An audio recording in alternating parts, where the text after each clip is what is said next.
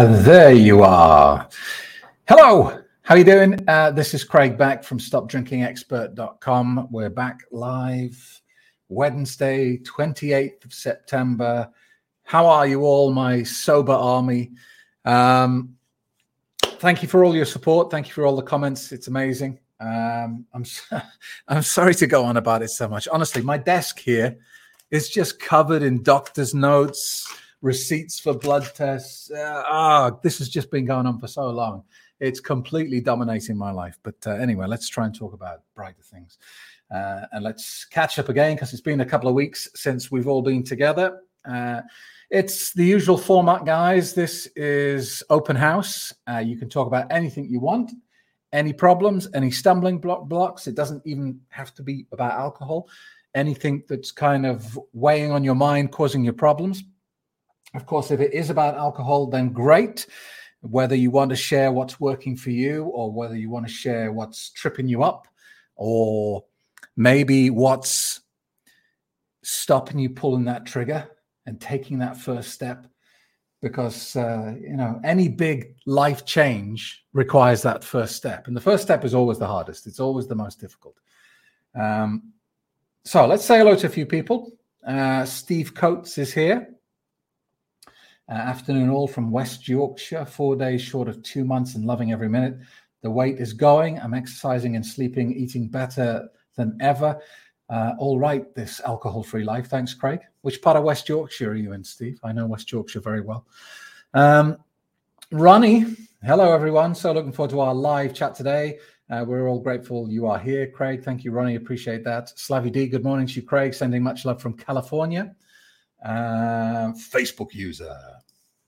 Good morning from Ohio. Good to see you back. Thank you very much. Uh, Leslie, good to see you again. And good morning. Uh, James Blue is here in New York. Uh, Onel, good morning. Hope you get well soon. Thank you, Onel. Appreciate that. Stormy Else, good morning from Arizona. Hope you're feeling better. Thank you, Stormy. Uh, Tracy is in South Texas.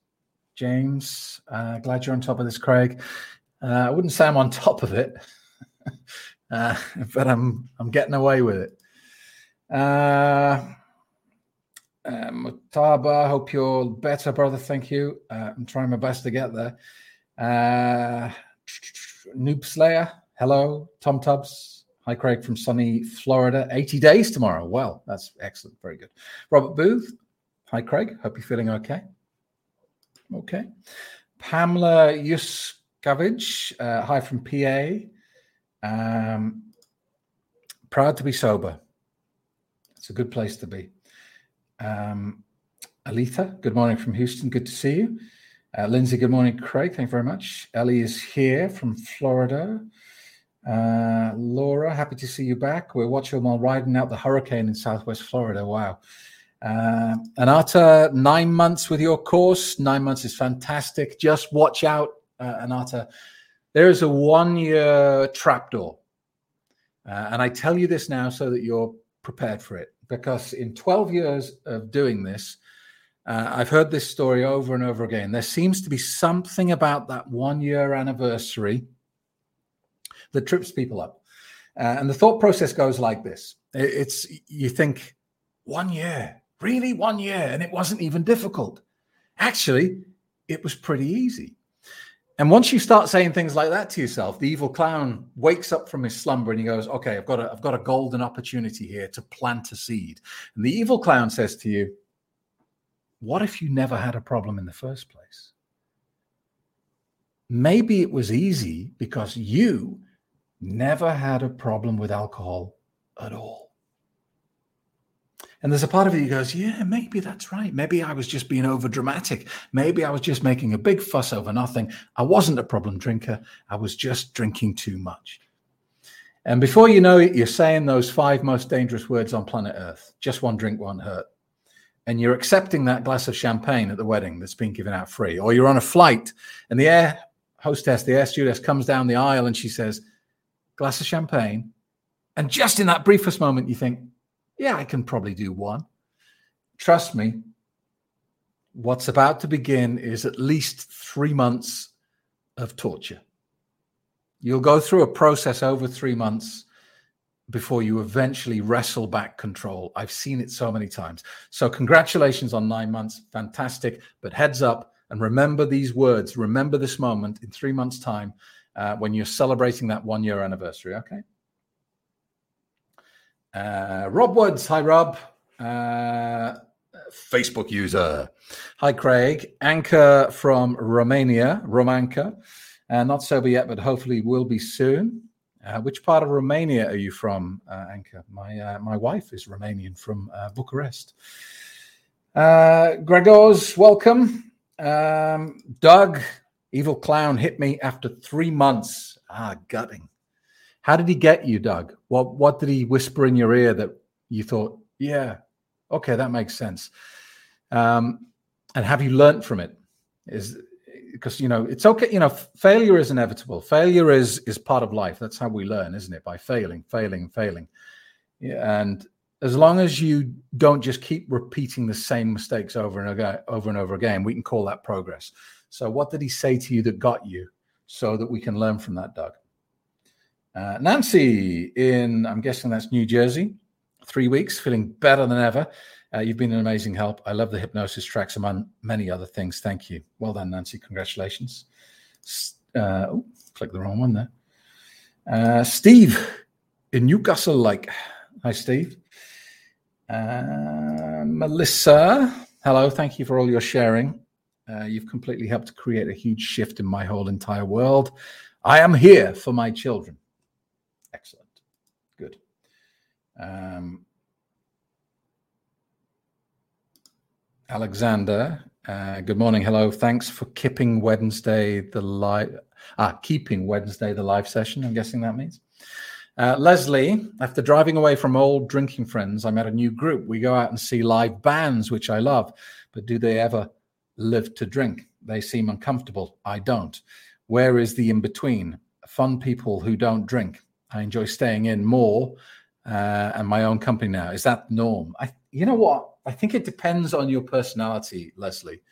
Um, if you're an introvert, then I think that is the norm. I think uh, uh, what is an introvert, first of all, because a lot of people don't know. An introvert, the way you find out if you're an introvert or an extrovert is what is your default position? So, on a normal day, the end of a working day, what is your default position? Do you want to go home and be on your own or be with just family and that's it? Or do you want to go out? Do you want to head the bar? what's your default? For me, I'm an introvert. I know I am. I've got a crazy overactive brain. I can be an extrovert when I want to be, but it exhausts me. You know, if I, for example, when I do a boot camp, it's like at, the end of boot camp, even as though all I've done is talk for six hours, I feel like I've been hit by a truck because I'm an introvert. And so it sucks a whole heap of energy out of me to be an extrovert. I can do it, but it's hard work for me. So I think, you know, and, and actually the mo the, the needle is very much in introverted territory when it comes to who's got a drinking problem. Most of the people I speak to on this coaching program are introverts. And I think the reason for that is that we have this crazy powerful brain that is a blessing and a curse. It, it's you know it gives us creativity, it gives us opportunity, it gives us a chance to excel and be special in life that's the blessing. The curse is it never shuts up. It's always thinking. It's always coming up with problems to be solved. It's always asking you questions like, "How do you know your kids are safe?" What what if your son does that? Then here are the ten things that could go wrong. You better plot how you're going to deal with each of those ten things. And what about your daughter? You see, and it's always throwing up these things, and it just never stops. And I think us introverts, we find a liquid substance, we drink it, and we go, ah, the noise has stopped. And this is how we introverts get drinking problems. So I think for people like me, the norm, you know, 80% of the time is to be on your own, is to be with your wife, your husband, your family, and that's it, not to be in a big social circle. But, and that, that might sound depressing, but actually, once you come to accept it, it's fine. Once you've accepted that's who you are, you don't feel lonely. You don't feel like you're failing or you're missing out. You just accept that's who I am. That's the way it goes. Uh, and everything's okay. I'd say about five years ago, I had a real struggle. No, even more than that, like seven years ago, something like that. I had a real struggle with loneliness, feeling like I should be, you know, I should have more friends. I should have a bigger social circle. Uh, and as much as I tried to force myself into that, it never really felt comfortable for me. I had a very low tolerance of most people that I met. And it's only recently that I've kind of gone, this is who I am. This is what I need when it comes to human interaction and everything else other people can do. I don't need it. And I've kind of made peace with it. And now I never feel lonely. I never feel like I should be somewhere else. So, a very long, convoluted answer to your question, but it is the norm depending on your personality type. Um, you know, you can't change other people, Leslie. You know, if they want to drink, if they want to look down on you for not drinking, then that's their, that's, you know, that's their business. You just be uber confident in who you are as a person. Love that you're sober. Be proud of your sobriety. Wear it as a badge of honor, and don't care what people think about you. You know, it's like you know, if you got in with a gang who thought you were weird because you had brown hair, would you care really? Would you be like, oh yeah, they're probably right. I should probably dye it. You'd think, yeah, weirdos. And that's I think that's the best attitude to have. It's not it's not your problem. It's their problem. Um, let's have a look what we got here. Uh, gracias. Muchas gracias. Uh, Yaritza. I'm not gonna I'm not gonna insult you by attempting your surname, but thank you very much for the comment. It's good to have you here. Uh, I don't think I've seen you here before, so if you're a newbie, excellent, welcome. Uh, and also uh, Liuste uh, from Greece, Athens, fantastic. Uh, let's have a look. Uh, Motaba, 80 days sober, but I'm not happy and all the time bored. What can I do? Yeah, it's a common problem, you know, because quitting alcohol f- makes the days longer. If when you were drinking, the days were 24 hours long, and then you go sober, you'll find that the days are actually now 28 hours long. Uh, and that's, you know, initially that's like, wow, great, I got more time. But it's not always a good thing because you got to fill it. You got to fill that time with something productive. Because if you just sit on your sofa for those four extra hours a day, twiddling your thumbs, eventually you're going to think, I'm bored, I'm lonely.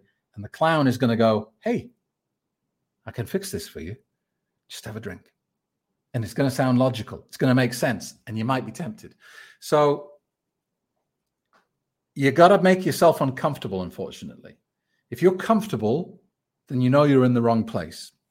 There's nothing in your comfort zone that's going to help here. So you got to push yourself to do new stuff. Uh, and that might be inconvenient. You know, you might have to sign up for night classes or sign up to learn a language or sign up for an art class that happens in the evening. And you might, you know, you might get home from work and be thinking, oh, God, the last thing I want to do now is go out. Uh, I've just worked all day. Now I've got to get, go out again. Understand that that inconvenience, that discomfort is a good thing. Embrace the discomfort of it. So you need to think back to things that you used to love doing before alcohol got in the way. There will be things that you used to really enjoy and you let them go because either you couldn't do it while drunk or you didn't have the time because you were drinking all the time. For me, uh, when I was younger, I used to love martial arts. I used to love judo. I used to love photography. Um, uh, I used to do uh, loads of things, but they all went. And for about 15 years, my default activity was sitting in my lazy boy armchair, drinking wine, watching the TV. Anything else went out the window. So when you stop drinking, you got to say, what did I used to what, what did I used to love doing?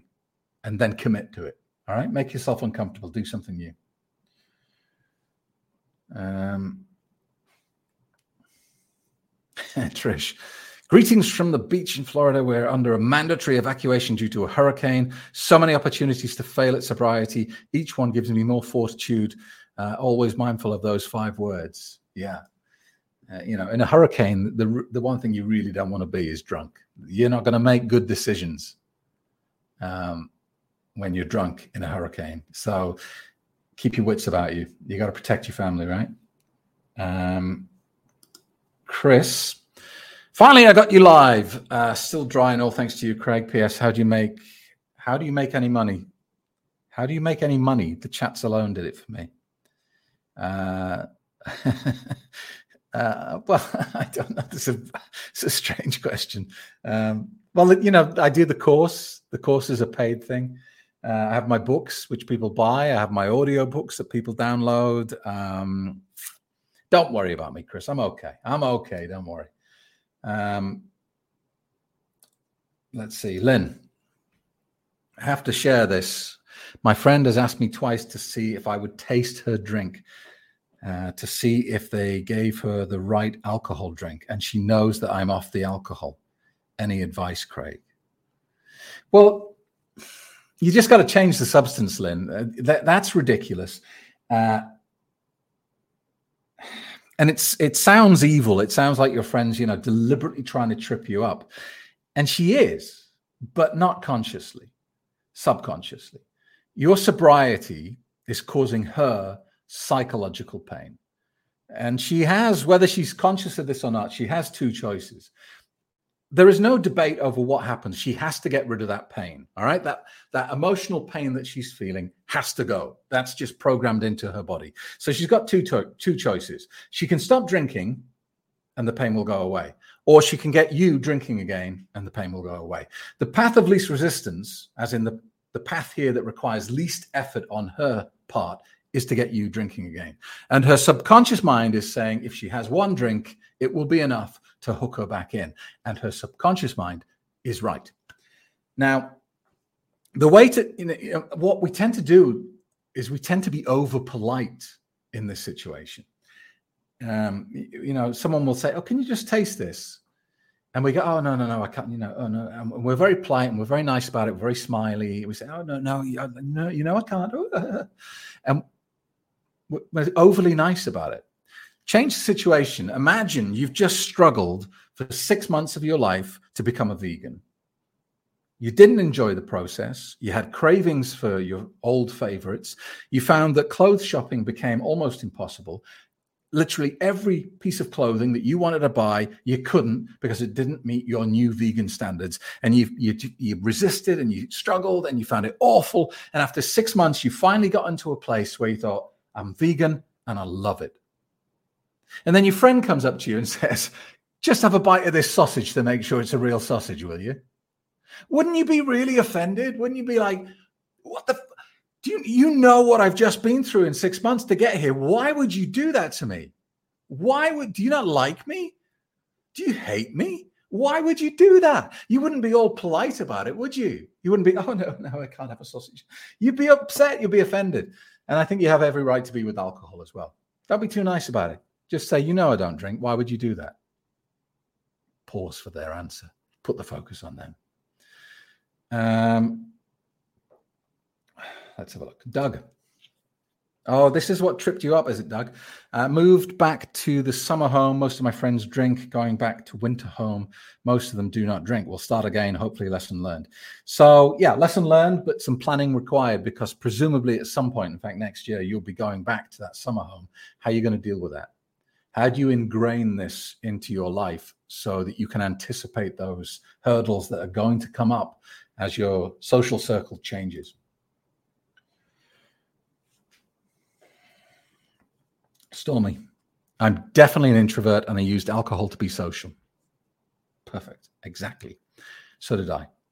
Uh, I was a right party animal, but only with alcohol in me. Um, Trevor from Ohio. I've struggled to chain days together in stopping. I don't know if it helps. I've heard putting 1,000 milligrams of uh, L-glutamine under your tongue tongue can stop a craving, including sweets. Have you heard of this? And is it valid? I have heard of glutamine. Um, I've not used it. I don't know anyone who swears by it. I've heard positive things about it. Uh, in my experience, the solution is never external. It, it can be, but it's rarely. All right, never's the wrong word. the solution is always internal for me. Uh, all the problems you have with alcohol, cravings, and you know, uh, activating anchors, and uh, that sensation of missing out. These are all things that you deal with internally. There's no there's no magic tablet that you can take. There's no magic supplement. There's no silver bullet uh, that works 100% of the time for everyone. There may be things that help, um, but I wouldn't put all your faith and hope in an amino acid. Uh, just you know, if, if it sounds too good to be true, it probably is. And this is why in the course I talk about doing the four things. All right, four things. Let me just check that brain MRI again. Um, which, which, is a combination of tapping therapy, um, pattern interrupts, hypnotherapy, and, and just stopping that subconscious program running in your head because us drinkers we have all these programs that have been built over decades of alcohol consumption that automatically fire off whether we want them to or not.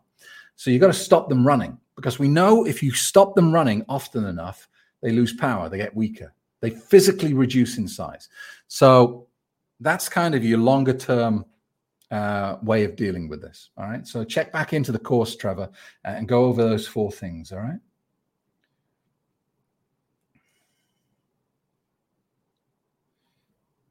Uh, Thomas, uh, Tom Galena, Illinois. I've been battling COVID for almost six weeks. Wow. My mum got it today, which is really bad because they were supposed to fly off on vacation tomorrow for two weeks.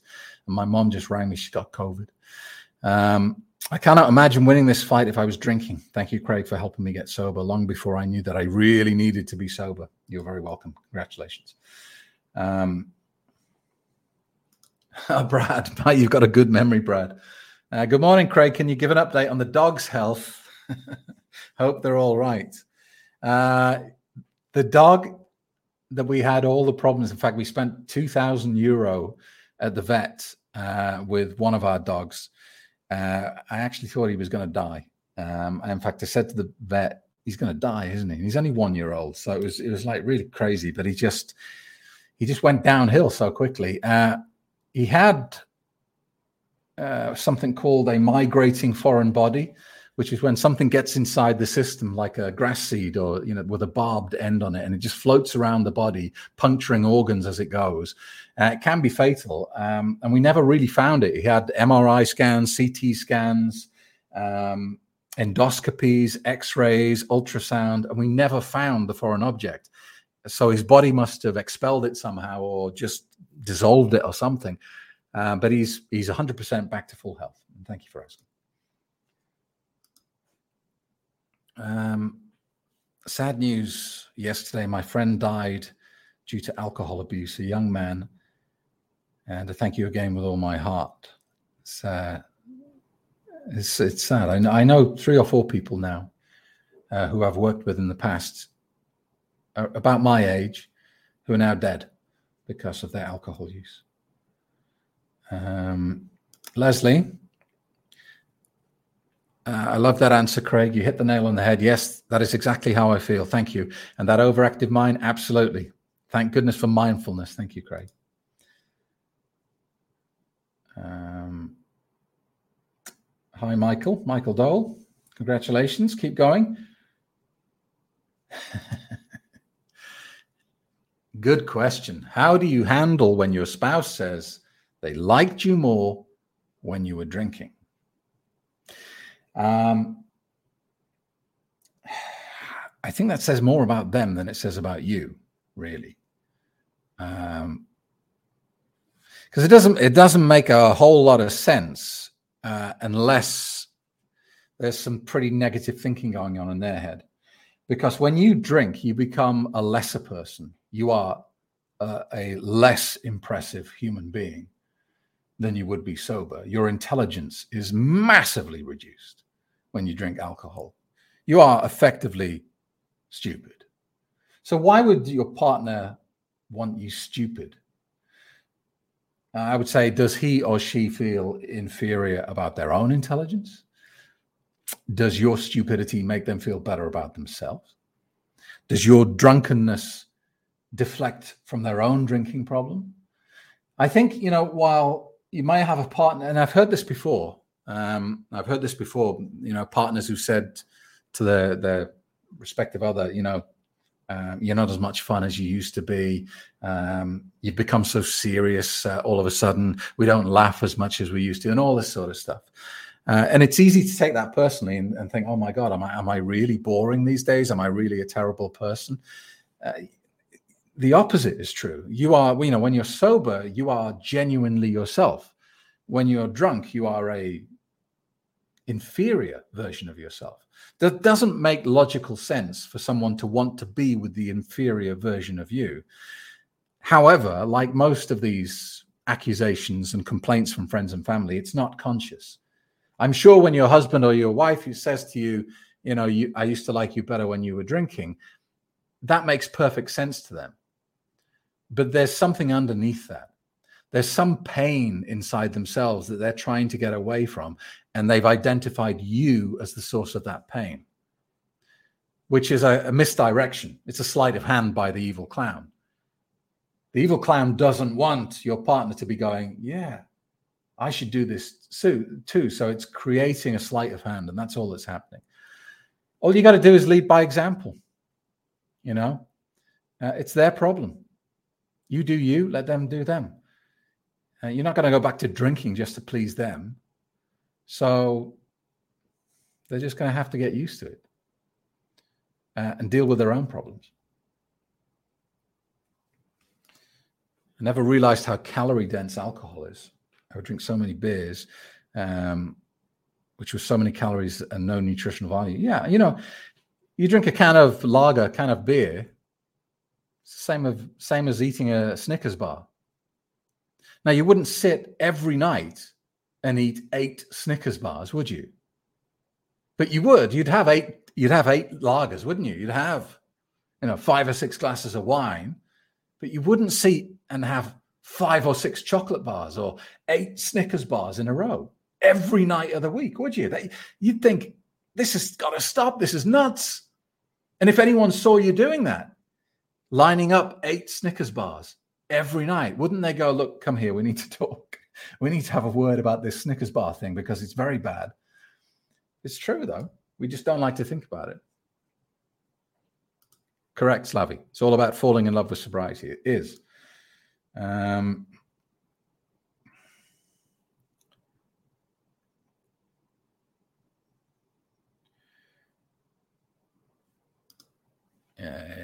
Gabriel or Gabrielle, uh, would you recommend hospitalization for alcohol withdrawal? Of course.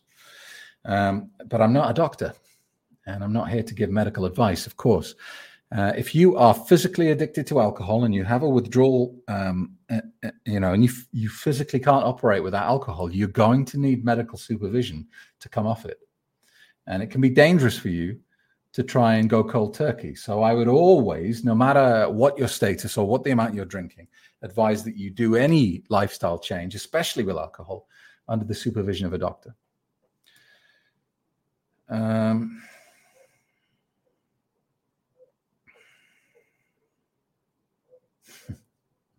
Gabriel says, let's get the likes up, people. Good call. Let's do that now. If you're sitting watching this video, it will take you about one second to click the like button. Do that for me because it helps out big time. Um, thank you, Ron. I pushed the like tab. Good man. I get asked the same. This is from John. I get asked the same by the next door neighbor every single time I see him. Uh, I want to drink. He knows I don't drink. Yeah. They want you in the gang because they really believe there is safety in numbers. There isn't. There is no safety. Uh, Emily, hope you're feeling better, Craig. Uh, a little, Emily. I'm still not out of the woods. I got a lot of symptoms today. Trying to ignore it. Um,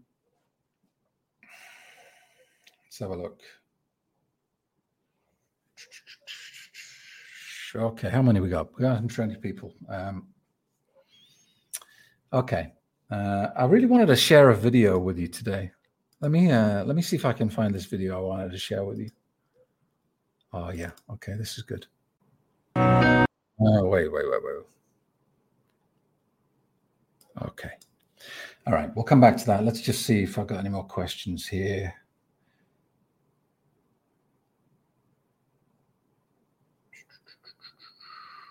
All right. Okay. Um, for anyone thinking they're missing out on the, you know, the elegance and the finery of alcohol, like a single malt whiskey, like a glass of red wine with your meal. These sort of, you know, champagne, that sort of thing. These types of alcohol are always portrayed as being sexy, as being a mark of elegance, of being an indicator of someone who's living a fine life. All right.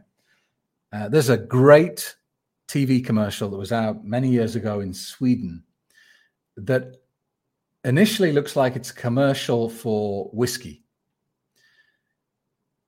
And then there's a twist. So we'll finish today on this, and I want to play you this commercial. Watch it to the end and see what you think, and tell me in the comments below what you think. All right, here it is. For six generations, the House of Taman has created an exceptionally smooth experience. It comes from carefully selected ingredients and the purest spring water. Taman, smoothness in a bottle.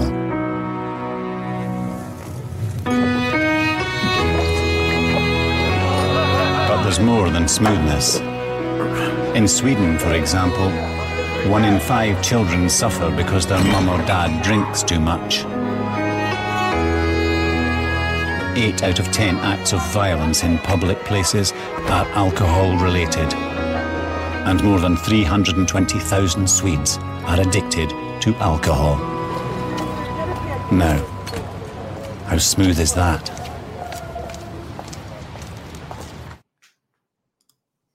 How good is that? Great, isn't it?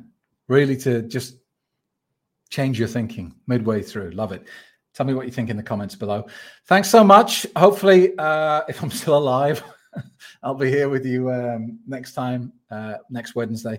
So thanks for watching and uh, have an amazing sober weekend. If you are worried about your drinking, do yourself a favor. Click on the website, stopdrinkingexpert.com. Sign up for today's free quit drinking webinar, and I'll tell you all about my course that has helped hundreds of thousands of people just like you to quit drinking. Thanks a lot. See you in the next video.